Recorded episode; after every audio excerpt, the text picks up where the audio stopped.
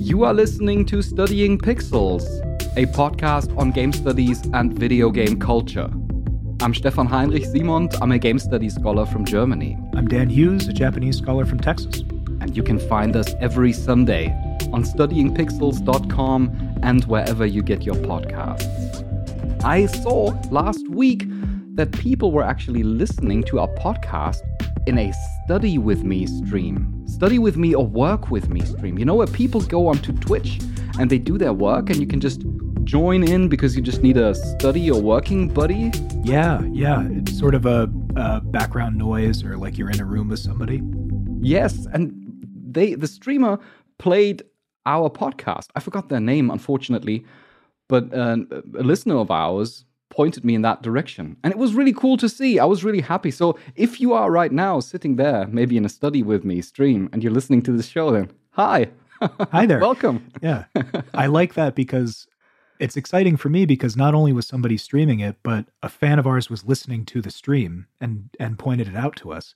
So to me, that's two really cool events happening at the same time. Ah, it's a really wonderful feeling. It's really cool if you out there basically engage with us, whether you send a Yeah. comment, whether you send an email, whether you share our episode on social media, or if you want to do even more than that, join in making this show happen by joining our Studying Pixels Plus program. Because yes, we are we are using a Patreon campaign to basically finance this. All of our episodes you can get with Studying Pixels Plus entirely ad free. You will get also a lovely sticker that says I am studying pixels, and you will get monthly plus episodes. This month, we did an episode titled The Rise and Fall of Visceral Games, where we go through the motions of how a studio that made Dead Space came about and how it was eventually, I would say, crushed by its own creation. It's a really interesting story, a tale that we go through from beginning to end. If you're curious about that, then go to studyingpixels.com slash plus to find out more.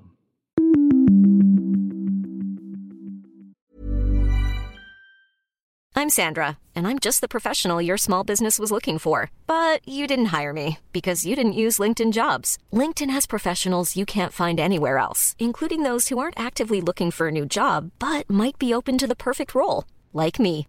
In a given month, over 70% of LinkedIn users don't visit other leading job sites. So if you're not looking on LinkedIn, you'll miss out on great candidates like Sandra. Start hiring professionals like a professional. Post your free job on linkedin.com/people today. Many of us have those stubborn pounds that seem impossible to lose, no matter how good we eat or how hard we work out. My solution is PlushCare.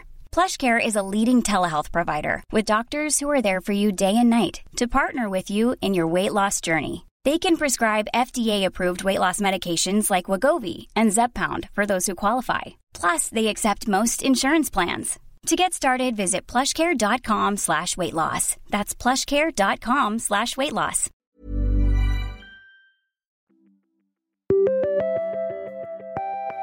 In our main story today, we want to talk a little bit about a game that basically has very quickly vanished from cultural consciousness, and this is Horizon 2 Forbidden West. Now, two things up front, two disclaimers. First up, we have received a review code from PlayStation in order to talk about this game. That's why we got a head start. We were able to start playing one day early. Still, that's the second disclaimer. I'm doing the review and I'm not entirely finished with the game yet. I've put in roughly 50 hours. So we're going to give our review based on those impressions.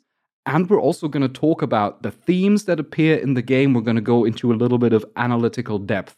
Should there at some point in my future playing experience of Horizon come a point where I think we really need to get into this in more depth, then we might proceed and do a spoiler cast at some point in the future. For now, you can rely that we will not give you any big spoilers about Horizon 2 Forbidden West. Instead, we will assess the quality of the game and we will talk about its themes. Dan, have you are you curious about Horizon at all? Yes, very much. I really like uh, the first Horizon, and I've been kind of living in the Elden Ring world for the past couple of weeks. So yeah. we so a little uh, inside baseball listeners. So Stefan took Horizon Forbidden West. I'm taking the helm on Elden Ring because we both have uh, jobs and lives outside of video games. And when you're dealing with massive open world games, it's best to keep one in your wheelhouse uh, instead of trying to juggle two. Otherwise, I might not have enough to eat. So it's it's definitely something that I'm interested in, and I will circle back to. I'm really excited to hear your impressions, though, because I know how excited you were about it and how much fun you've been having with it. It seems that everyone was super excited about Forbidden West for good reasons. Yeah. Because, as you mentioned, Horizon Zero Dawn, which came out in 2017, it really blew people away. It was. It's developed by Guerrilla Games, just as the sequel now. And Guerrilla Games, they are so impressive because they had previously been working on Killzone. So they made first person shooters. And with Horizon, they transitioned to, let's say, an open world RPG and a very ambitious one at that.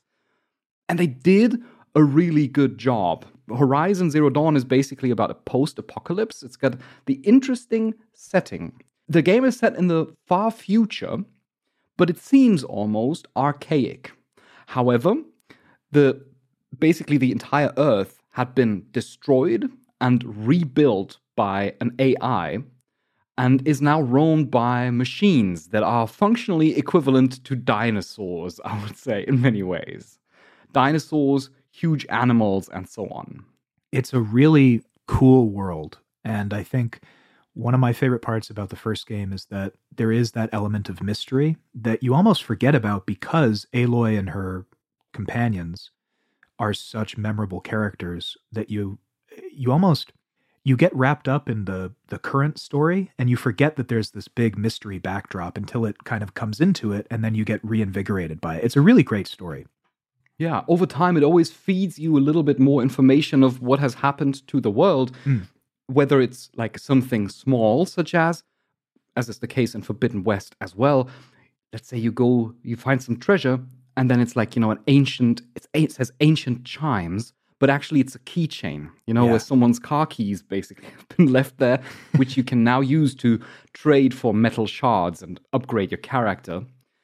And even the big revelations are well integrated. Those that tell you the story about what actually happened, how the world came to an end, and how it had to be rebuilt.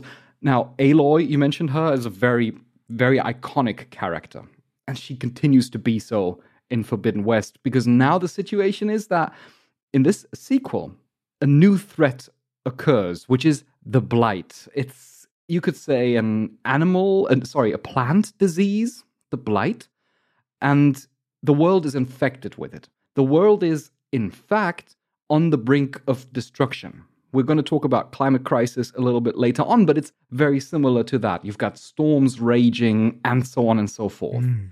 And that's why Aloy, she now turns to the Forbidden West, which is an area that was mentioned in the previous game but never really shown. And she follows her former companion and kind of, I just would describe him as a frenemy because he always like, he guides you a little bit. At the same time, he also is always in opposition to your own goals. He's called Silence. And you follow his call to the Forbidden West, when now, and this is basically the setup for Forbidden West, you have to reassemble Gaia, the AI that rebuilt the world, because Gaia needs to save it once more. And she's been split into all of her subfunctions, which are, you know, this is an open world game. All of her Lots of things subfunctions are all collect. over the place Yeah. lots of things to collect, and the main things to collect are the subfunctions, uh, which you need to then use to uh, reassemble Gaia to prevent the world from extinction. This is pretty, pretty much the setup of what you can expect in Forbidden West. One of my favorite things about the first game is that the story hooks you very quickly. Would you say that it's just as quick in the sequel? It is, but only if you have played the previous game. Mm. the big issue is that Horizon Forbidden West very much works like a sequel. It literally begins pretty much exactly where the first game ended. And the first thing you do is you get like a brief introductory movie that tells the story of the first game in case you. But it's more like. I felt like it's more to refresh your memory rather than to introduce new players to it. Because then afterwards, you also immediately interact with characters from the first game and you say goodbye to them and you talk about the things that have happened before you then go on to a new adventure. Silence as a character is also not introduced very thoroughly. So the assumption is that if you want to enjoy this, then you need to have played the first game and then you can basically immediately sail into Forbidden West and it has the same kind of quality of of writing and the same kind of way to hook you and to engage you. I do appreciate that because a, a lot of games will try to make the the story comprehensible from the start. But I like when games confront you a little bit and say, "Well, you really need to know what happened in the last one to get full enjoyment out of this." So, we'll give you a recap, but it's not going to be the same as playing it. I think it is a very reasonable choice to make because the first game, Horizon Zero Dawn, is still of such good quality, especially if you play it now on PS5, that you can easily recommend playing Zero Dawn. So if you haven't done that, then I would say, hmm, well, Forbidden West is the better game when it comes to mechanics, when it comes to the graphical fidelity, and so on and so forth. But uh, when it comes to the story, I would say either jump into Zero Dawn first and play primarily through the story, or at least watch one of these wonderful YouTube edits where people have just assembled the cutscenes and made like a tiny movie out of it. Well, I say tiny, but I mean a six hour movie out of it. Right. I think that's well worth it because otherwise you might feel a little bit lost. But when it comes to, for example, the moment to moment feeling of the game, Mm. I felt immediately in. It's like you swing your spear around, you primarily fight with bow and arrow, and Aloy controls exactly as I remembered her. And you have these same uh, precious ingredients in Forbidden West that were very present and made the first game, Horizon Zero Dawn, so iconic, which is you've got the huge machines that are roaming the land. Yeah. They are super impressive still. I, I can't believe this moment, it just doesn't get old when you, let's say, you venture through the open world and then you just, let's say, hunt a rabbit. And uh, then in the distance, you see like this bluish glow of, you know, a herd of machines. And so you approach them you scan them because there are so many that it's hard to keep track of it. you, you scan them and see their strengths, their weaknesses. You look at their individual parts, which you then need to disassemble in combat. And you have to be very thorough and very strategic because these machines, they are vicious. I started playing this on the hardest difficulty, on very hard. I actually turned it down, which is something I don't often do in video games, but I had no choice because these machines they leap at you from all angles constantly. I felt like, is this? Am I already in Elden Ring?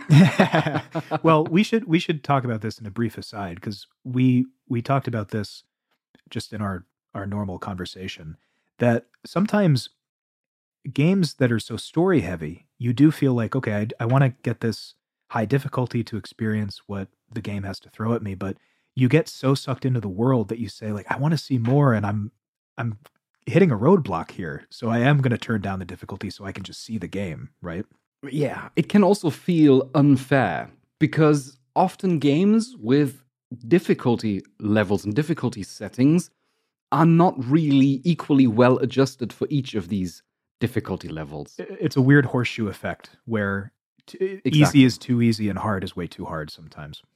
Yeah, because if you set it to very hard, these machines are so agile and so vicious that it often I often was in the situation that I was basically locked into animations where one hmm. machine would throw me to the ground and then it takes a while for Aloy to get back up. In the meantime, three other machines leap at me and I'm dead. And it happens so often, even though I would consider myself to be a fairly decent player, right? I, I was never bad at playing Horizon. But then I, I thought, no, that's it's a little bit too much for me. I'll set it down to hard, which is now, I would say, a relatively good balance. That's good. I also want to praise the Forbidden West itself. A vast array, a huge map at the very beginning of the game. You are in this intermediate, in this transitional space of the Daunt. This in itself would already work as an open world map, but then it opens up and it's even bigger. It's so big and it's so versatile We're talking snowy mountains, we're talking uh, dry deserts, jungle areas, underwater areas that you can explore. Mm. It's just absolutely massive. This is something that I would say is a praise of the game because it prides itself on you standing on a cliff and looking over the vast landscape before you and have this sublime sensation of realizing how small and insignificant everything is, and also how important the existence of the planet Earth as such is. I really appreciated that in the first game.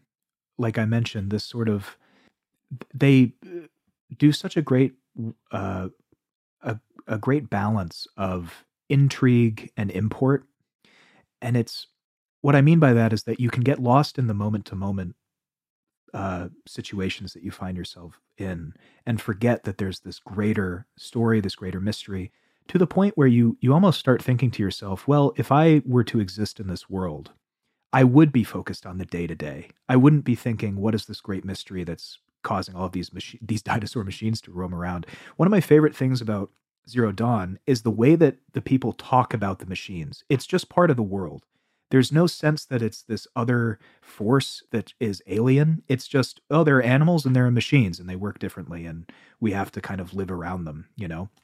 And I think that to have those moments where you kind of get lost in the world and realize that this is just how these people live, it's a hard thing to pull off. And I think, I know the first game does it really well. It sounds like Forbidden West does it even better to a certain extent. I would say so. It does make you care about all of the different tribes and mm. people that live in this world as well. Like in the Forbidden West, you now have the people of the Tenakth, which are, let's say, mm, you could say they're a little bit more tribal, quite a lot more tribal than the previous people and populations you have encountered. And they are also severely stigmatized and marginalized. They're kind of, from the perspective of the people in the first game, in the area of the first game, they are the other. They are the, the wild people. They are very stigmatized in many ways. And as you get to find out, some of these stigmata certainly are true. There are certain things about it that um, where you would immediately feel uh, like this is wrong, this is not right, like where you have a kind of moral imperative uh, to intervene. But at the same time, you also learn to appreciate their ways. And this is something that I find very interesting if you put these things together the admiration for the vastness of the world on the one hand, and the care for the people that inhabit this world, then what you get is actually the kind of care for the existence of the planet that very much draws into the themes of the game about which we're going to talk in a minute. I think it comes together very well. Like the the beauty of the world is not just it just doesn't stand on its own like this is just a thing to look at, but it's also a thing to care for. Right. I think that makes it very, very precious. And of course, Aloy herself is also a super interesting character. I don't need to elaborate too much on that. Uh, Aloy, w- who is voiced by Ashly Burch, does a fantastic job, just as much as many of the other characters you encounter. I was surprised to find that there are, of course, these rando NPCs you find that are basically just like ah, good morning, Huntress. And then it's over, basically. But yeah. they're, they're also, even the more insignificant NPCs with whom you can properly interact, even they are well voiced and well acted for the most part. It all feels very organic and very believable. That's not even to speak about things we don't have time to go into, such as the, the wonderful musical orchestration that accompanies your exploration of the world, the wide range of accessibility options, and many other tiny features that make this game very enjoyable. Mm. These are all things, though, that have been present in the first game already. Right? So this is not something truly out of the ordinary. Now, let's get a little bit into the specifics of Forbidden West. There's an expansive skill tree that you can unlock. The thing is, completely overwhelming. Is it more expensive than the first one? I think so. If I recall correctly, yes. The thing is that now the idea is to give you more versatility, more flexibility in the way you want to play. So you can now unlock combos for your spear. In the second game, it was very focused on bow and arrow, and um, it's still the case in Forbidden West, but they just try to give you more options. The good thing about it is, though, for everything who's a little bit, you know, let's say obsessive about unlocking everything, hmm. that you can do that. And I personally found that soothing. You can place an emphasis early on, but eventually you'll get enough skill points to unlock all of the skills. That's nice. I, I always feel a little alienated by games that because I as you know, I love grinding in games. And Yeah. so I do love the feeling of unlocking everything and I always get a little cagey when there's that element of choice. So it's nice to know like the first game you can unlock everything if you want. Yeah, exactly. That's how it is in Forbidden West as well. I really like that that they don't force you to basically choose whether you want to be good at shooting bow and arrow or fighting with your spear, but just saying what do you want to develop early on? Everything else is going to come afterwards. I also really love, I want to emphasize this particular point. In many ways, the game feels pretty similar to Zero Dawn, but there is an element that really surprised me, and that is the ancient ruins. Now, this is not what is what the cauldrons are in the first game. The cauldrons are kind of like, you know, ancient caves that are basically at the same time very futuristic and they give you unlocks to override machines. That's not what I'm talking about. I'm talking about smaller ruins you stumble upon in the open world, and they act like small puzzle areas. Hmm. It, it might sound a bit random, like, um, okay, so basically just small uh, Breath of the Wild I was shrines. say the shrines, yeah. Yeah, Yeah. a little bit like that. A little bit like that. All of these are like only environmental puzzles, Mm. but they are really well done. They have beautiful musical themes. Uh, They integrate naturally into the world. So it's not like in Breath of the Wild where you enter a separate area, but you just stumble upon them, and then Aloy goes kind of like, huh, I wonder what this is. Maybe I can find a way in. And then you can walk towards it and you find a crate here, or you can pull a wall open there and you just wiggle your way through. Sometimes these things, they can actually take, I would say, they can easily take 20 minutes if you you need to think a little bit about some of these things and really beautiful way to engage you with this environment and its history because usually in these ancient ruins you find code like like uh, coded messages uh, images that indicate what this once was. You explore an old train station for example where you have to then find a rusty train cart that you need to shove in order to climb on top somewhere. Really beautiful. Very well done. There's also a whole lot more of stuff that I'm just going to briefly go through that I found interesting, such as you now have a lot more emphasis on underwater exploration. I haven't mentioned this, I haven't heard this mentioned much in reviews, but uh, I was quite surprised the first time I jumped into the water in Forbidden West to find that there's a very vibrant underwater world to explore. Now I have to ask because we are both we are both gamers, and there is a we mentioned stigma before. There is a stigma with underwater uh, combat exploration. How does it feel? Is it do you look forward to it, or is it a slog when you get to it? You look forward to it because it's those are relatively short passages and there's no elaborate combat underwater. At least uh, in these first 50 hours that I have played now. It's more Safe like to assume. It's safe to assume that they're not going to introduce that. Yeah. But it's more like an exploration of old uh, ruins and drowned caves that you can go into. Uh, there are also some quests tied to it where you need to specifically dive deeply into an old wreck. oh, fun. So it's it is really interesting, and this goes for most of the new additions. You now got a grappling hook. They call it pull caster, which is it's a boring grappling hook, but it is one. You know, Sure, A- sure. A, grappling hook. You can never go wrong with a grappling hook. It's not one where you can just shoot it anywhere and swing around. It's got specific points that it can anchor to. You also got a shield wing glider, where you basically have this kind of, you know, we're talking Breath of the Wild here. You have this Right. glider Yeah. yeah, you have this glider. It's very, very practical. It liberates your mobility a little bit in comparison to the first game because wherever you climb on, you can just jump off and glide a little bit through the area towards your next destination. But there are also some things that I found a little bit more, or that I'm on the fence about. For example, there are more elemental effects now. There's, in addition to previously, you had like fire, ice, shock, and such things. Now you've got acid, purge, water, and plasma. the thing is, I think I know where you're going with this. I feel like such an old man because when I play a game that has all those options, like I okay, this is the great thing about FromSoftware games is that there's incredible customization, but if you want to work with like a, a very specific build, you're able to do that. I find myself, the older I get, being very overwhelmed with a bunch of mechanics. Oh, yeah.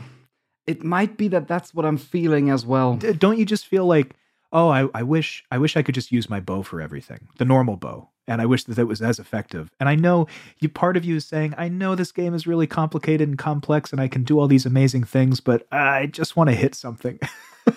It's so true what you say. It reflects exactly my perception, my overall perception of the game, even, I would say. The hmm. attitude that they seemingly had when developing this is people really loved what we did in the first game. It was really great. So, what if we make just more? We make everything more. We make more elemental effects, more weapons. Like now, you got in addition to your your previous set of weapons, all of which you still have. I, I don't mean that you, that they transfer over, but all of these weapon types exist in Forbidden West as well. You've got shredders. You've got like kind of throw things, and it's all so specific Yeah. With all the different outfits and uh, spe- specific like you know coils and weaves that you can use to equip it it's just too much. I- i'm sorry but it's making more of something good doesn't necessarily make it better. It just means that i'm going through this game and i'm thinking oh okay another weapon uh probably not going to use it ever you know throw it in the inventory. The gold standard for these kinds of games is and will be for a while Breath of the Wild, right? And I think that what Breath of the Wild gets so right is that the the power creep, to use a Dragon Ball Z term, the power creep of those weapons feels very natural to the point where somebody like my brother Matt, who's a master of Breath of the Wild, can run over to Hyrule Castle, get all the best weapons, and feel very comfortable using all of them.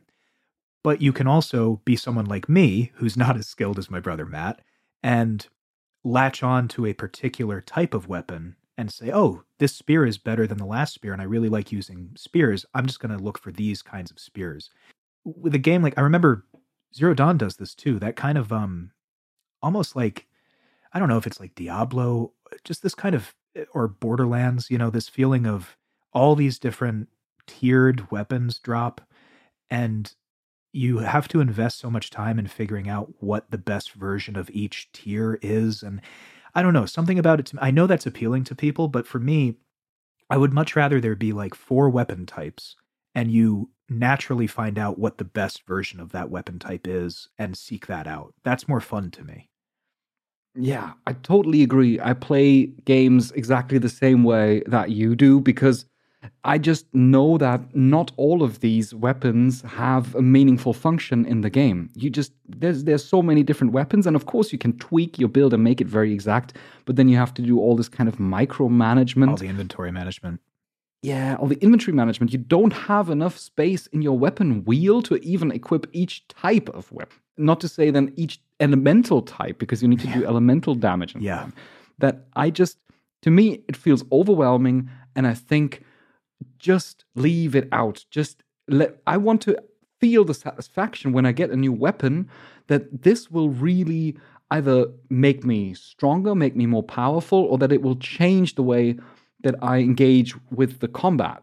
But in Forbidden West, it's more like I get a new weapon and I think, uh, if do I really want to think about leveling up this weapon now as well, even though I'm mostly never going to use it? Ah, just leave it, sell it at the next vendor. There's something, yeah, right. There's something so satisfying in Breath of the Wild because you know that everything is finite. So even if you have a full inventory, you can say, all right, I'm going to use all these weapons on this camp of moblins or whatever and get rid of them so that I can find cooler stuff. I think the problem, and I had this with Zero Dawn, it sounds like you're having it with Forbidden West, is that you just, it, it just feels like you're carrying trash around the entire time and you're looking for a vendor to sell all of it to get things so that you can maybe upgrade the weapon you're using but that to me just feels like inflated time sink Ah, that is the biggest problem of Forbidden West, unfortunately. We're talking about a game that has a, as we said, beautiful, gorgeous, and even thematically meaningful open world that at the same time follows the rigid Ubisoft formula. This is something that uh, Zero Dawn has already done in its time, and it was great, to be fair, and it still is. Forbidden West is the best ad- adaptation of the Ubisoft formula that I've seen to date. I would say if you want to go out and play an Assassin's Creed game, then I would say don't. Don't do it because Play Forbidden West. play Forbidden West. It does pretty much exactly what Assassin's Creed does, but a whole lot better. At the same time, the formula is still getting stale. For me, especially, it's just getting stale. I'm sorry if I sound complaining about this, but the map is cluttered with items. Uh, sorry, with icons. The map is cluttered with icons at all times, and the, you've got a long list in your quest log of various different quests and things to do.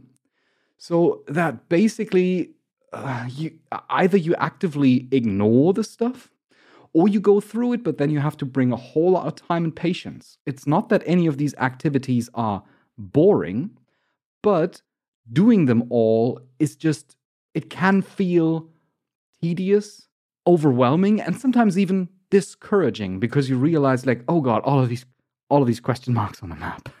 I just want to I just want to walk around and enjoy the wilderness, you know? So I've I've played uh, Assassin's Creed up through the third one, and then the ending of that one made me say, "Enough of this already. I'm Yep. through with it." um, but I will say that it took me a while to get through them, and I had to shift my mindset because I have I have such uh, completionism in me that I realized I would never finish the story of those games if I focused on all of the different icons that are available because it's just a time suck. And so I I, I remember feeling that with Zero Dawn too, where I said, I'm not going to pay attention to the side stuff. I just want to play the story so that I can see what this world is about. Then, if I'm interested in that, I'll go back and do all of that to clean it up. That's frustrating in these open world games because, on the one hand, you say to yourself, well, the point of the open world is to be complex and massive, but it's so distracting and so micromanagey when you want to go through the game and see what the broader strokes of it have to offer. Yeah, and especially one thing that I miss a bit in Forbidden West is an aspect of simulation. Hmm. The thing is, it is really in many ways so similar to Assassin's Creed, even down to the point that when you, for example, stumble upon a herd of machines and you defeat them in an impressive combat, and then you salvage their parts and you're happy and you move on to the next area. Let's say you go up a mountain and then you look down, you look back, and that herd is it's back. it's Ah. just there again. It's like there's no there, there are very few moments in the game where you actually have a properly lasting impact on these things. That all of these moments are story tied. And I just wish there was a bit more of a sense of this is actually a world that changes according to my actions. It does not change. It is beautiful though, and I think uh, the photo mode is one thing that I really want to highlight. It's a, an excellent photo mode. I could just walk through Forbidden West all day and just take pictures because it's just so gorgeous. And the photo mode gives you all kinds of options to tweak. And they also implemented another thing that they borrowed from other open world games, such as Assassin's Creed or The Witcher. They now have their own mini game that you can play. So much game. so much game to play. Yeah. Yeah. And this mini game, uh, maybe we should one day do an episode on the best mini games or the worst mini games. Maybe the best and the worst mini games. I'm looking at you, Final Fantasy VIII. and this one is called Machine Strike. It's a little bit, I'm not going to say too much on it about it, but it's basically like a kind of chess equivalent. It's a board game that you play and you can assemble different pieces. You can collect these pieces and then you can defeat opponents. Uh, really fun, really well crafted. It even gives you skill points, so it's worth doing when you play through it. At least the first three beginner boards you should definitely uh, try out. Uh, but yeah, it gives another another time sink, another part that just eats away on your time. And if I may say one thing briefly on the on the aspect of fidelity, Forbidden West prides itself on its technical accomplishments. Sure. And I think I think rightfully so. That world is considering how vast it is, how beautiful it is, how the, the weather effects, the snow, the rain, the wind. I- Yesterday I had a situation where I walked through a forest on a bright day and all of a sudden it got a little bit cloudy and the wind blew strongly through the gra- grass and through the trees and I was just like, wow, this is amazing. it's, it's a really stunning sensation. At the same time, there are evident flaws that I think also need to be mentioned. The climbing that you have is a little bit clumsy. It's I mentioned this in my first impressions already a couple of episodes ago that you now have the situation that the climbing routes are displayed to you once you trigger a focus, and it can feel a little bit limiting. It is also the case that there are quite a lot of issues such as glitches and clipping through the ground. You do a sneak attack, a stealth attack on an enemy, and suddenly you glitch a little bit in the ground and you hang strangely in the air while the animation plays out, you know? Yep. Such things. And the worst thing is lots of aliasing. Pixels everywhere. Sometimes I'm a bit befuddled because you see like a storm uh, in the distance, and that storm is beautiful. But when you get closer to it, you see it's just like a pixel chunk. And I sometimes wonder is that intentional or didn't they have the time to, you know, to make it a little bit more granular? Say what you will about the Assassin's Creed franchise. My favorite thing about it is that they had the built in excuse that the game wasn't glitching, the animus was. ah, got you there. It's interesting that both of these games, now that you mention it, Assassin's Creed as well as Horizon, both of these games are in a set in a very artificial world. In Assassin's Creed, it's a complete simulation, and in Horizon, it is basically a world rebuilt by an AI. Interesting. I think that point may bring us to the more, let's say, uh, political and social themes that run through the Forbidden West. Yeah. Because one of the strengths of the game is definitely that it is very open and willing to address political themes explicitly, whereas Ubisoft always basically hides away as soon as someone mentions even the word politics. We're going to have a game set during the French Revolution, but yeah, we don't want to talk about politics at all. There's nothing to do with politics. And Forbidden West is quite the opposite of that. They make political implications constantly and very explicitly. Maybe the most implicit point that they make is regarding diversity. Forbidden West has an impressively diverse cast of characters. Truly, these are characters that are self evidently implemented and where you can sense that their gender, their sexuality, their skin color, all of these things are of little significance. It is very refreshing that you can play a character such as Aloy. Um, she was already like that in the first game. She was already a little bit of a, I want to say, feminist icon in some ways because she's not sexualized. Like you can't uh, look up her skirt, or she doesn't wear. She wears sometimes like revealing outfits, but only where it's also practical and and makes sense in the game. You know, The tribe that Aloy is a part of originally, it's very um the it's very Nora mother centric. Yes. Yeah, the Nora. Matriarchy. Yeah, and they it's not it, it's just taken for granted that that's how this tribe came together. And i think that that's something that i really appreciated in the first game is that look we're in the far future. Survival is really the most important thing for all of these different tribes. So they have their different cultures. Everybody's working together in this sense. And it's it's just taken for granted that you are who you are and you're bringing your your skills to the group Yeah. Right, yeah. Your skills are kind of what centrally matters. Aloy, she is a character. This might not sound significant if she was male, then it would be kind of okay, uh, random. But since she's a female character, and if we want to specifically focus on that, then we can acknowledge that she can be a bit douchey.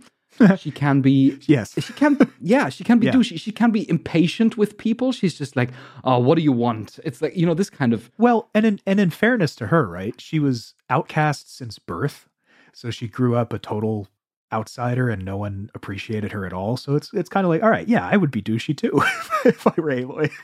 the situation is even worse for her in forbidden west because she's trying to save the world she's literally trying to save the planet from extinction while at the same time everyone else has kind of their own squabbles where they're like yeah we need to fight a war and uh, you know and they're like i, I don't want to she's like i, I don't want to be part of your war. I, I need to save the world you know? Frankly i got more important things to do. Do your own stuff. And then she's kind of still coerced into doing it of course.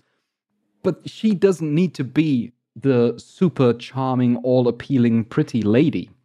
She's Aloy and she's beloved as a character for that. I understand that for some people, Aloy might come come off as a little bit, well, off-putting, but I actually find that very cool that she's a character who doesn't always have to try and appeal to everyone all the time. It also dives into several other matters that are a little bit more tangentially related to the main themes. It goes into refugees, it goes into all kinds of political implications. There is a, a very much at the beginning, there's a mission where um, a tribe of refugees are blocking the path to a valuable machine part that uh, people want to harvest. And then the question is, how do we get the refugees to get out of there? And they are threatened to basically be, yeah, beaten to a pulp by this, uh, yeah, by the by the rulers of the area, and you have to intervene.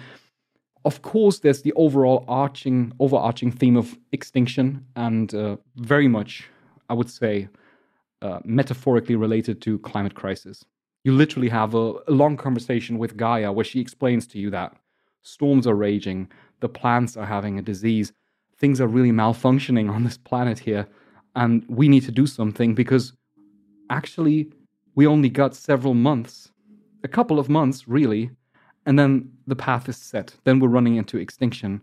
We wouldn't want that, so we need to intervene now. It has this sense of urgency that is very relatable to our political situation at the moment, I feel. As you described Aloy, I think that's how a lot of us feel with climate change, right? When you have this sort of huge looming threat over you.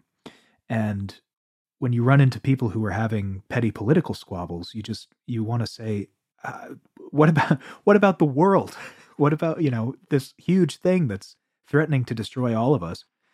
So it's interesting that I, I you need a character like Aloy to have that story because she's capable of helping people, but also being kind of begrudging and and leaving them by saying, "Listen, there's this bigger thing that's happening, so I'm going to help you now, but you need to be on track with me because this is a really huge problem that we're going to be facing."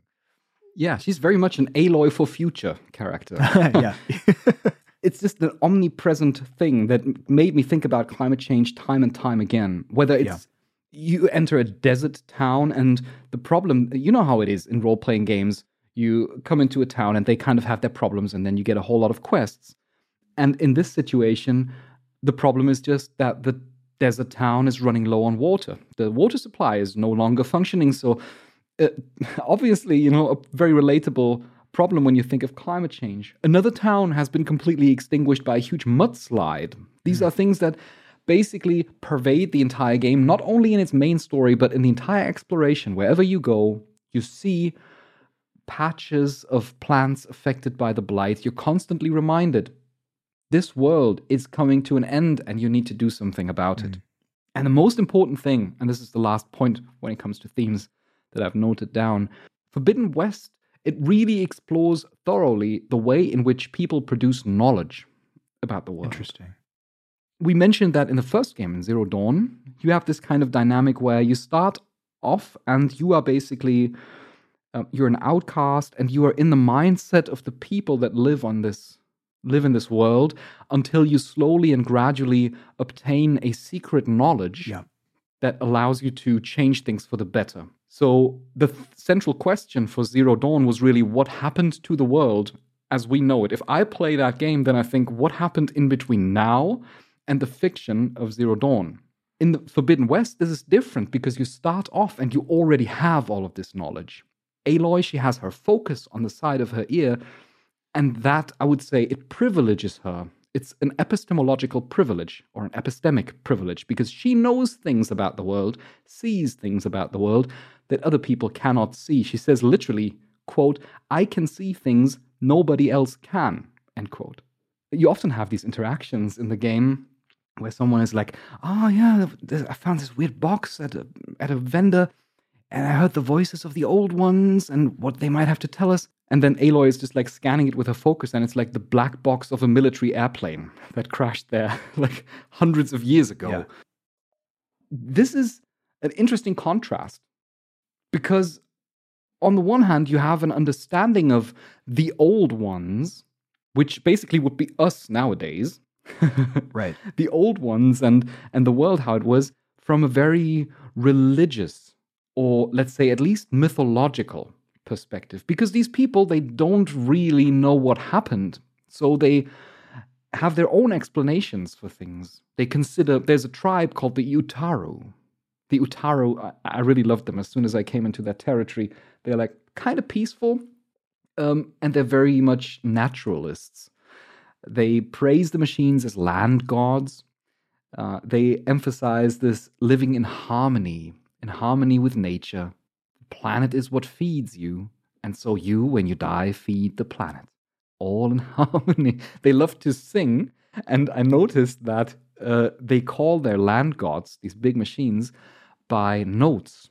There's like there's re, mi, fa, and so on. Oh, interesting. And it's it's all emphasized around this uh, this concept of harmony. Forbidden West is really smart in that way. If you want to dive deeply into this, then it gives you a lot of analytical potential. Mm. The way they see the world is completely different from the way that Aloy sees the world because she looks at things, she analyzes the machines, she sees the corruptions, and she wants to try and help these people, but she has a completely different position of knowledge, right? right. And this is sometimes complicated because she needs to go against the hierarchies and rituals and principles of these naturalists to fix things with her own uh, technological understanding just mini example uh, there's a cave to which the land gods, so the machines, go once a year and then they come back and they are like refresh and and fit and can go for another year.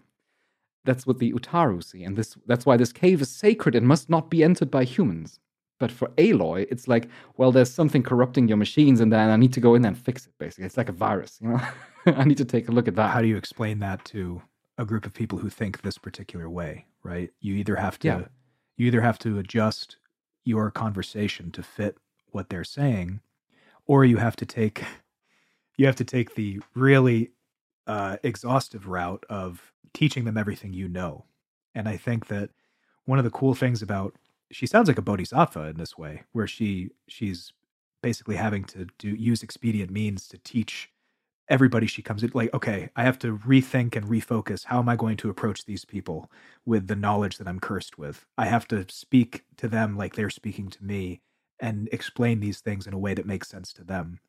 That's yeah. a really interesting thing to explore in a video game because we have knowledge that even aloy doesn't have and to manipulate her to get these things done is an interesting transferal of that of our own knowledge right? I would say we mostly are in the perspective of Aloy for for what it's worth because we experience the entire world from her perspective. But you're very much right in that th- there is a crucial epistemological difference between the people that inhabit the world and between Aloy and players. Yeah. the point is just so clear that Horizon makes because there are situations where she tries to go through with whatever the hierarchies and structures of the people are. And she has, over time, she develops genuine respect for them. She engages also in the way they, their cultures function. At the same time, she also picks people and equips them with this kind of knowledge. Very early on, this is actually, this happens directly at the beginning of the game. She gives one of her companions also a focus and it happens several times throughout the game that she equips other people and says like here put this on your ear and then you can see the world from a completely different angle. And it's overwhelming yeah. and you're not going to be able to understand at first what's going on because you all this time thought that this kind of flickering light here is a vision but actually it's like an old hologram that's a little bit defective you know? Yeah. And i think this kind of idea it's very um, it's a very strong emphasis of enlightenment we take this kind of knowledge, this kind of understanding, and we spread it among people. It's much to the disadvantage of religious narratives because the point that it makes about religious narratives and mystic narratives is just that they are they are interpretations due to the lack of knowledge kind of it's just believing in god is just lacking the knowledge that God actually is just an AI, basically. You run the risk of having the mystique removed from your life when you feel that you have a deeper understanding of certain things. And it's smart of Forbidden West to say, well, Aloy's understanding is literally technical about the things that are happening in the world. It's literally machines. And there's something to the fact of you're seeing through the code of the matrix if you want you know to the to the reality of things and it, it becomes kind of mundane right? And i think that the risk you run when you start seeing things that way is that the world becomes cynical and things start to lose their luster. And so the real challenge of a of living a life like that i think is to move past that mundanity and to see the beauty in even that. And it seems like that may be the point of forbidden west if i'm reaching a little. She has an epistemic privilege when it comes to knowing how the the let's say what goes on behind the curtain. Yeah. She can look into these domains that seem completely intransparent to the people that live there. On the other hand, she's also epistemically disprivileged or underprivileged when it comes to the actual life in the Forbidden West, because mm. this is a new tribal land with cultures that have their own proceedings. She needs to learn about their rituals she needs to learn what it means that people just paint their faces and bodies and basically use that as a means to tell the story of their life and the lives, lives around them. So she is also an outsider. And in order to prevent that kind of cynicism you just mentioned, her big the big growth of her character is to understand and acknowledge the workings of these tribes and try and help them as best she can. That I think is a profoundly encouraging message. It's atheist, certainly. It's a message that emphasizes enlightenment and reason, definitely, mm. but also at the same time, empathy, understanding, and genuine intrigue and curiosity about cultures that might seem foreign or alien to you. I think that's beautiful. I think I'll tell you nowadays, Stefan, any story that de emphasizes cynicism I, I think I, cynicism is it's my least favorite quality um, mm. in, in anything, people, stories, and any story that is unabashedly uncynical or anti-cynical really warms my heart. So I'm glad to hear that that's the arc for Aloy because I think the risk you run when you have a character who knows more than other people is that they become kind of a jerk. Yeah, exactly. this is totally the trajectory of Forbidden West. And this is also the reason why I would say definitely play this game. I hmm. know that at the moment, Elden Ring is omnipresent. Yeah. And I know that throughout this review, I mentioned several flaws and problems of Horizon Forbidden West. That being said, I think this means if you want to properly get into this game, then take your time because as I said, caring about this world, learning about the different people, the tribes, reading through logs and doing side quests. These are ways in which Aloy gradually becomes a part of the world. And this is what makes this kind of epistemical difference work in favor of the game's theme. So I think the game is really made, and this exploration and care for the world is deeply imbued into its graphical fidelity, into its beauty, but also into all the things you do in this world in order to become part of it, to inhabit this world, and eventually, well, obviously, try and prevent its, its extinction. so, yeah, once Elden Ring is over, then you know what you can do? You know what you can do? You can purchase the PS4 version of the game. There's a tiny secret tip here at the end because originally Sony planned to sell you an upgrade uh, for Forbidden West, if you purchased the PS4 version, you would need to shell out an additional $10 in order to upgrade to the PS5 version. But due to a controversy, they basically went back on that. And uh, now you can get the PS4 version, and you will then have both PS4 and PS5 version of Forbidden West. I totally recommend playing that maybe once the entire Elden Ring hype is over. That's what I'll be doing. Uh, as soon as, uh, yeah, Elden Ring and then this new Final Fantasy game, this Forbidden West seems like a nice. Uh, from everything we've talked about, I'm very excited about it. Ah, Final Fantasy is also on the horizon. On the horizon. so much for silly word plays. and with that, I would say let's move on and do some side questing, huh? Yes, let's do it.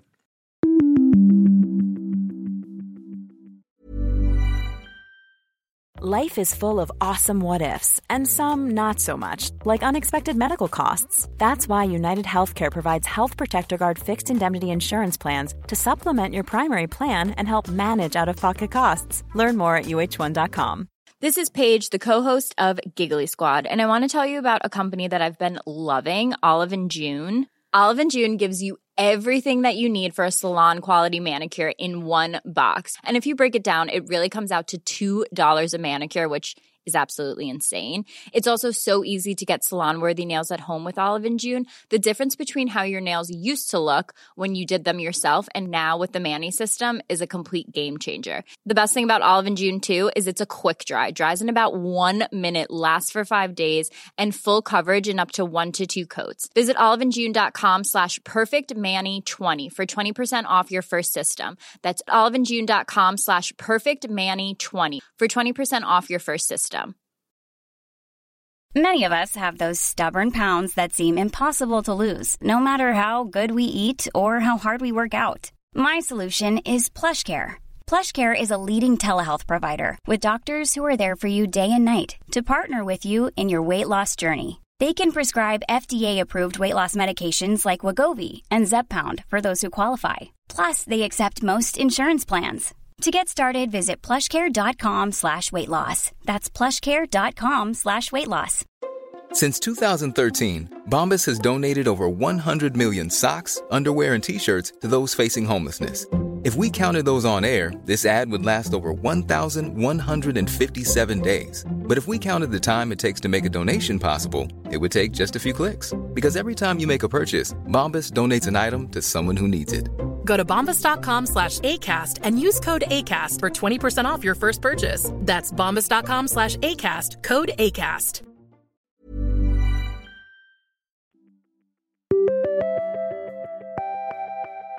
As you know, in our side quests, we venture through the internet and bring all kinds of stories that we find interesting and relevant. We share our own impressions of video games that we've played, except for the one that was just part of the main story, obviously. And uh, we obviously also put all the links with all the information that we gathered into the show notes. Number one, we need to tend once more to the ongoing invasion of Russia into the Ukraine because further video game companies are withdrawing from the market and this conflict or this invasion keeps having an impact on the global economy but also on the video game industry.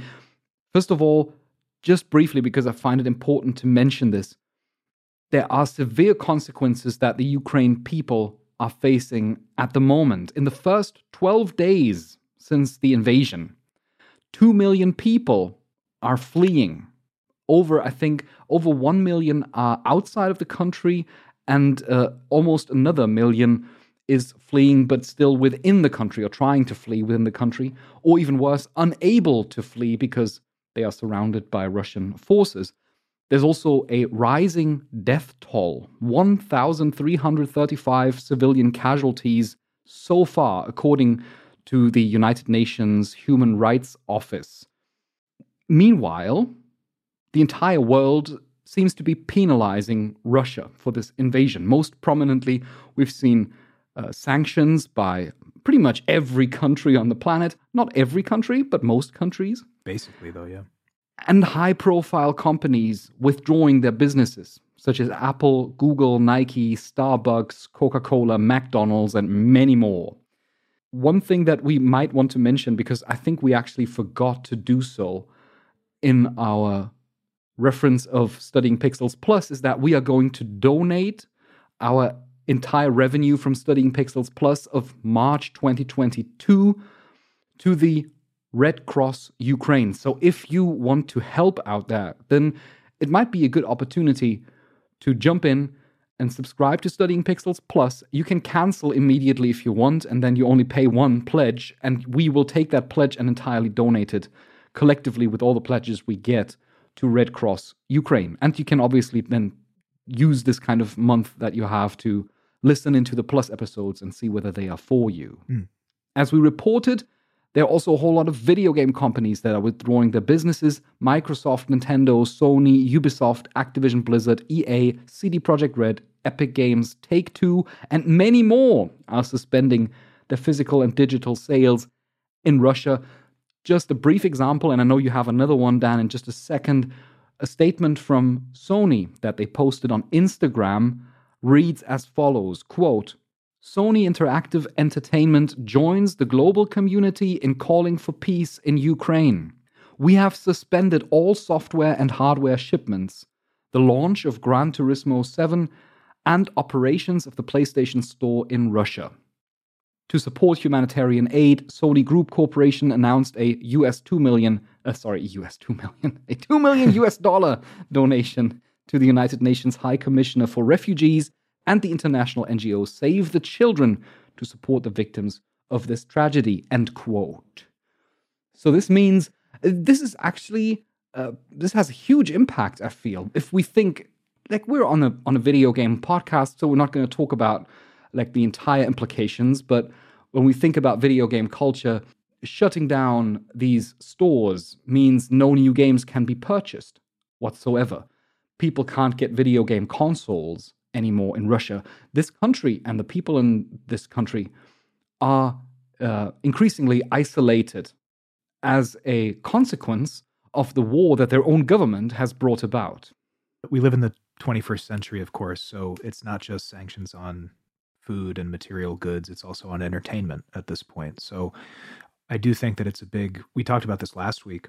Um, and I think that it's a, it's more than a gesture uh, that these companies are taking this stance because the world we live in, uh, if you want to affect change, you affect people's wallets and you affect their free time. And this the video game industry affects both of those pretty heavily. I must say, I always feel a bit ambivalent about this. I think the sanctions are very much warranted. And I think the steps that companies take at the moment are super important. At the same time, I am also aware that there are many people in Russia who do not support the war. We know that there are basically popularity assessments where seemingly over 60% of the Russian population supports this quote military operation end quote. I just rolled my eyes. Yeah th- these things are not really reliable in an authoritarian regime. We can only know that at least not everyone in russia supports this war and they are suffering from this isolation as well from this let's say cultural isolation. Um, i we also must acknowledge the fact that there are people who might be, for example, video game streamers who make their living by engaging with video game culture who are now cut off from it. And we must see that many Russian people have also been under the oppression and suffering from this authoritarian government for quite a while. I'm not saying that this makes these these uh, withdrawals and these sanctions wrong. I'm just saying that we need to be aware uh, that this also has implications for people in Russia that oppose this war. Very complicated issue. We need to do something, and sanctions and such withdrawals from companies always hurt the people. It's hard. You can you can hardly go to Putin himself because uh, he will probably not care all too much about whether he can purchase a PS5 now or not. you know. I should say as a disclaimer, right? I'm not I'm not a, uh, a political genius by any stretch. You know, I'm I'm fairly ignorant to a lot of the different issues that go on here, but I will say that when thinking about the people in Russia, right? Uh, obviously, my my heart goes out to the people in Ukraine because of this abhorrent thing that's happening. But I'm reminded of something you said in our very first episode, Stefan, where we were talking about the dangers of pushing people into the role that we're ascribing to them. And I do think that it's something to keep in mind that, as you say, not every Russian is in support of this. We can't know the number because the, the polls and the surveys are less than reliable, I would say. But it's just the truth that this is not a full support uh, issue that's happening over there. And so when these things are over, hopefully sooner rather than later, I think that's something to keep in the back of our minds. I think that's really important to actively think about relatively soon what what can be done in order to allow people in Russia access to cultural and informational participation, mm. especially considering that you've just quoted you've just quoted me, and that reminded me of my own stance. And it Yeah. reminded me. Thank you for, for Oh, you're reminding me of Yeah, it's a good my stance. opinion. and, and that I, of course, we have to consider that the Russian propaganda apparatus works tirelessly in order Yeah. to tell people that there's been like a genocide going on and that they need to get rid of the Nazis wherever they might find them in the Ukrainian government. But uh, wow, very complicated matter. And I just, I, I don't want to say that the sanctions are right or wrong. I think that they are necessary at the moment. And I think that we have to just be aware of their effects in the future and what we can potentially do to also support those people that are in opposition of this authoritarian government in Russia. Number two, you have one that ties more or less directly into this. this is an article, quick article by Ash Parrish on The Verge. Um, and it's not a very meaty article, but Nintendo has delayed the uh, release of an Advance Wars um, re release. So, Nintendo of America tweeted this on March 9th. In light of recent world events, we have made the decision to delay Advance Wars 1 and 2 Reboot Camp, which was originally scheduled to release on Nintendo Switch on April 8th please stay tuned for updates on a new release date. So, for those of you unaware, Stefan, do you know about Advance Wars? Did you ever play that on the Game Boy? I've heard of it, but I've never played it myself. I played it quite a bit when I was a kid. It's fun, um, and it's a, it's you know it's like a military strategy kind of game. It's not very you know true to life, but it's uh, I think uh, as as they would say online, bad optics to release a game about war right now. Yeah. Yep. And no, the important thing here is that they didn't say because of the situation in Ukraine, we find it would be in bad taste. They just say because of recent world events, we're going to delay it. Now, the thing about this was that it was delayed once before because it wasn't completely finished. So we just talked about cynicism. The cynic in me would say, okay, Nintendo, you're maybe taking this as an excuse to finish this game up a little bit or polish it. I don't know that that's the case. It may be a distinction without a difference because they are releasing this later to kind of avoid the morass that would be releasing a war game right now. Um, but the other thing that's brought up in this article is that the eShop is currently down in Russia, but it's not super clear if that was a deliberate decision on Nintendo's part to have a stance in this or if it's just that the ruble deflation is causing a lot of issues with purchases. So I I don't know. I don't know what's happening there, but I think the important thing is that as of now Nintendo hasn't taken a stance, which I understand they're a big company, they want to remain maybe neutral, but with all the other companies kind of coming out and saying something, it seems a little odd, doesn't it? I was about to say, uh, nice try being neutral in this matter. Yeah, I know. Good luck with that. yeah, yeah, yeah. I, I just think you know we we kind of give Nintendo a lot of, uh, I don't know, we give them a lot of trash on this podcast sometimes Yeah. because of certain decisions they make, and I would just say this is a good situation to have a stance on. I would say so. It is. nice that they're doing these things, but they seem a little coincidental to me. We can never know their motive unless they release some kind of clearly phrased statement. Exactly. I think that is, if I understand you correctly, exactly what you would desire. The actions that they take all go in the right direction. The question is just, are they coming from the right place? Or are they just Right. simply a mere calculation? Because often companies that do make these statements and that withdraw their businesses from Russia, for them it's actually an economic disadvantage to do so. Because, yeah, if the PlayStation store is down in Russia, then that means they're not going to make any money from Russia. I don't know regarding the currency and so on, but it's a big market, right? The Russian video game market is pretty big. Oh yeah, yeah. The, these companies are not doing this lightly. The whole thing with Nintendo is that at a certain point you just go, yeah, okay, that that tracks with with how you handle things. But you wish that they would be a little more forthcoming, I suppose, and maybe they will be. You know, by the even by the time this goes out, who knows? But so far, it's very hedging their bets. It seems like. Number three.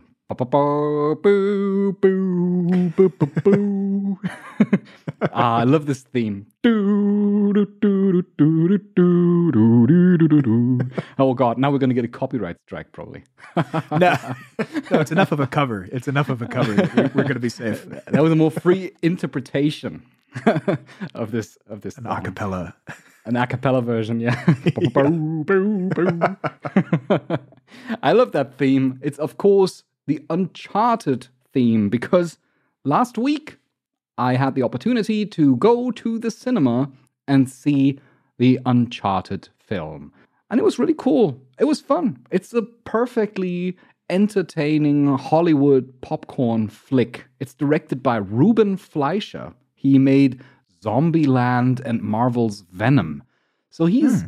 not like a he's he's obviously a skilled director, but he's not like among the high ranks of the exquisite directors on this planet. but he does a really good job at capturing the spirit of the Uncharted games. There's this intrigue of the treasure hunt, obviously. You find like some kind of documents, and then uh, Nathan Drake he needs to go on an adventure with his crew, and then they're setting out to an exotic location, and then they need to puzzle their way through some kind of tomb until everything collapses. And an evil guy comes in and it's like, ha ha, and then there's shooting going on and action going on. Very dizzying, nauseating action going on that is at the same time impressively performed. It's really beautiful. It's a very nice, entertaining film. I feel like most Naughty Dog titles would translate well to a film.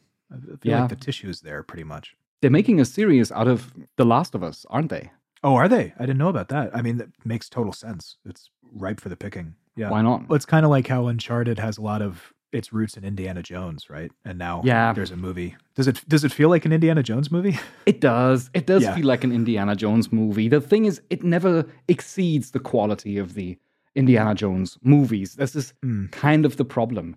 I want to briefly give a positive comment on the cast because I know that the casting choices, some of them were a little bit contested because we've got Tom Holland playing Nathan Drake. He's visually completely different from the Nathan Drake we see in the games. At the same time, he's very witty, he's very charming, and so he can he can flawlessly carry that role of Nathan Drake, even if he's visually very different. He's also completely buffed though in the film. I was surprised. I Oh, was is like, he? "Wow, Tom Holland is that buffed? That's amazing. you don't you don't really see it in Spider-Man because Spider-Man's kind of a wiry character anyway. So it is funny to think of Tom Holland as buff. he's super strong, and Mark Wahlberg actually plays Talking Sully. of buff. Yeah, he's also buffed. Although in that film, he's less buffed than Tom Holland is. he does a really good job at playing Sully. He's also very different visually from what we see in the games, but the dynamic between the two, especially between Tom Holland and Mark Wahlberg, between Nathan Drake and Sully, is really charming. Did they purposefully uh, make Drake and Sully younger than their video game counterparts?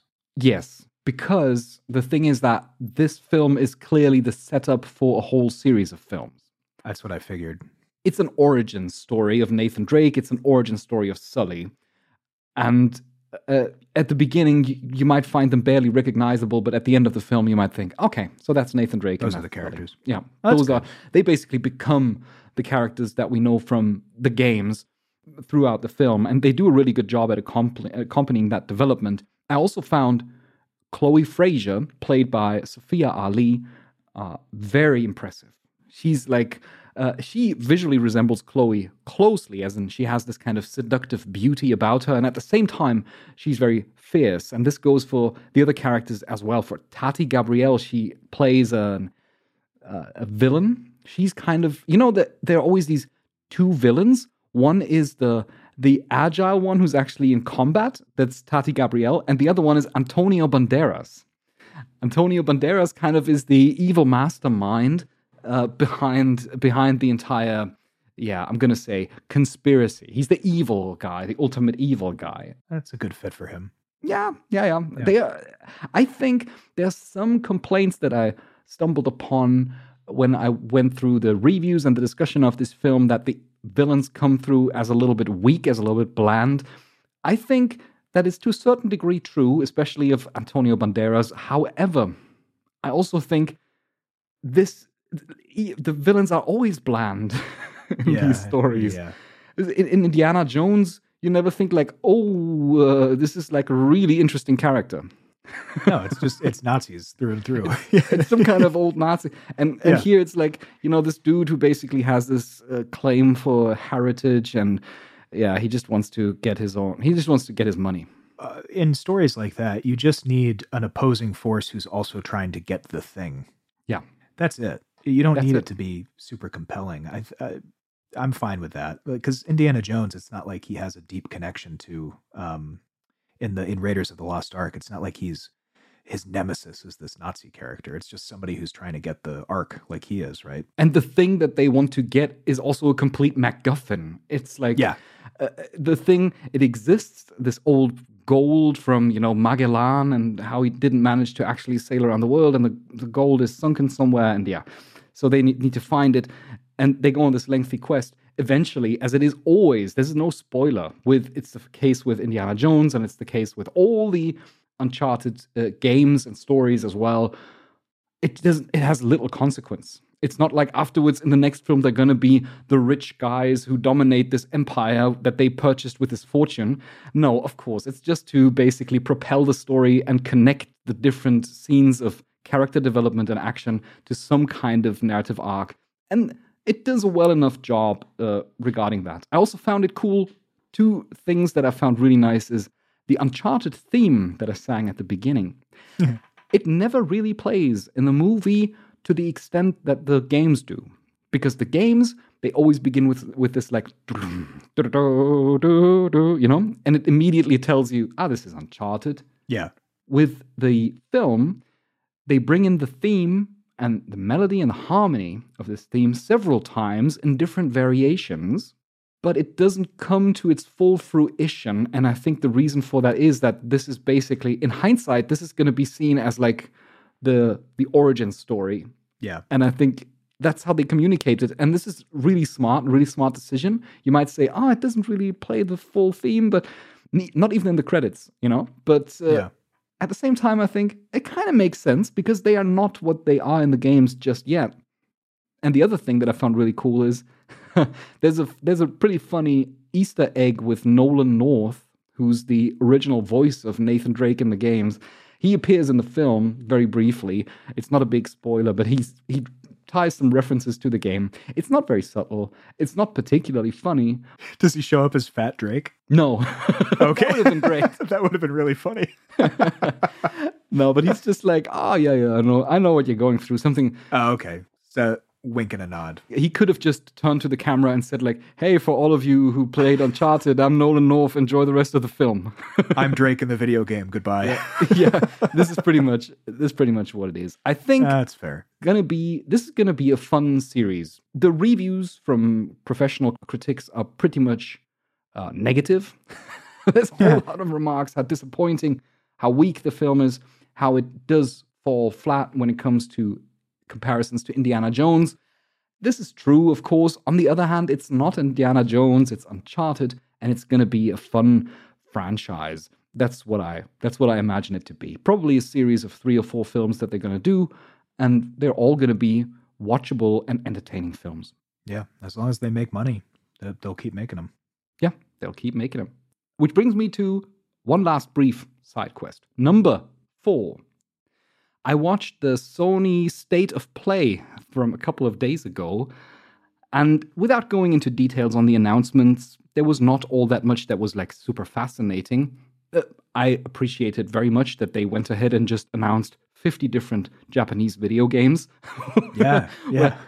At some point, uh, while watching this only 18 to 20 minute long thing, the video games got a little bit blurry in my head as I was not sure anymore which video game trailer I was currently watching. and I noticed something that I wanted to bring up as a just final note on this show. In these showcases, the trailers that they show of video games are edited so quickly, they have such fast paced editing that you can't see anything of what's going on in the game. From the beginning to the end of this showcase, all I saw were flashing images of at most 0.8 seconds in length. so that I was just like, oh, What's going on? Okay, there's something exploding. Oh, okay, there's a character jumping from somewhere. Okay, there's a fly. This is all that happens, and I just thought, what kind of presentation is this? I feel like it's it's getting to the point where now because Nintendo Direct does this a little bit too, where it's almost like we're n- we don't have a whole lot to show, but we this is our release of what to expect. There's there's 50 titles. If you're interested in any one of them, you can look it up more thoroughly. But here's our press release for what's coming out. So it's not like a deep dive into what's happening. It's not a look at how the game works. It's just, hey, by the way, this is coming out.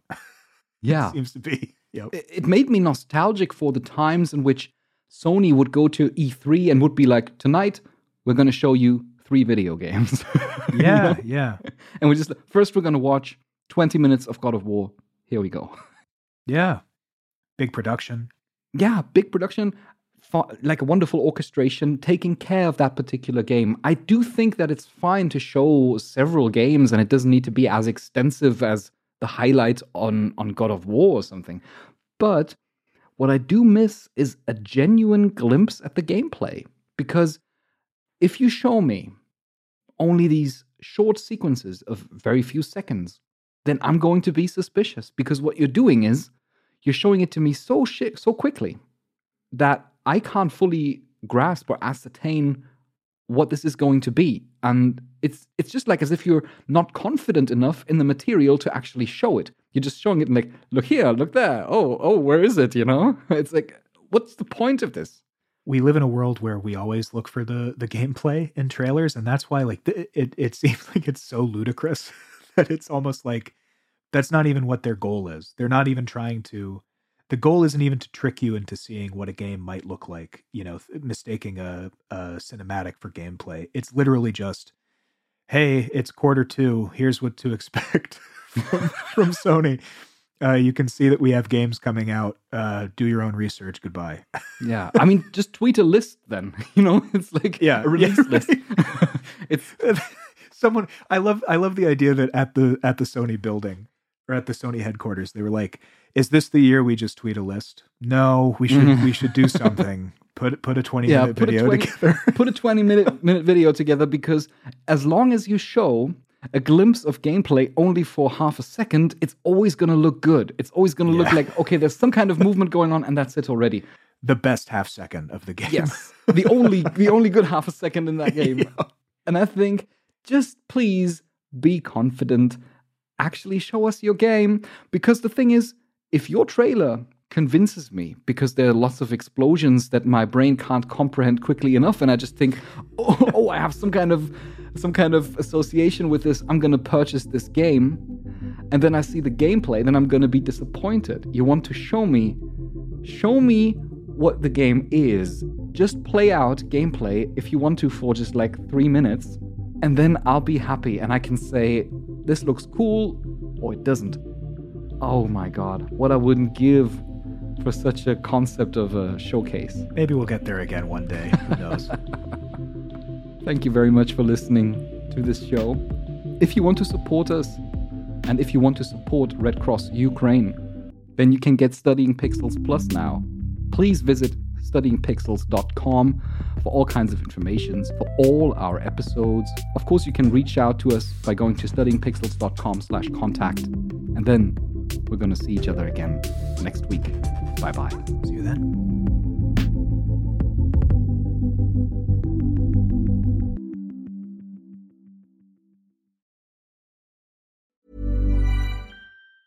Hi, I'm Daniel, founder of Pretty Litter. Did you know cats tend to hide symptoms of sickness and pain? I learned this the hard way after losing my cat, Gingy. So I created Pretty Litter, a health monitoring litter that helps detect early signs of illness by changing colors, saving you money and potentially your cat's life. Pretty Litter is veterinarian developed, and it's the easiest way to keep tabs on your fur baby's health right at home. Go to prettylitter.com and use code ACAST for 20% off your first order and a free cat toy. Terms and conditions apply. See site for details. Even when we're on a budget, we still deserve nice things. Quince is a place to scoop up stunning high-end goods for 50 to 80% less than similar brands. They have buttery soft cashmere sweaters starting at $50, luxurious Italian leather bags, and so much more. Plus, Quince only works with factories that use safe, ethical, and responsible manufacturing.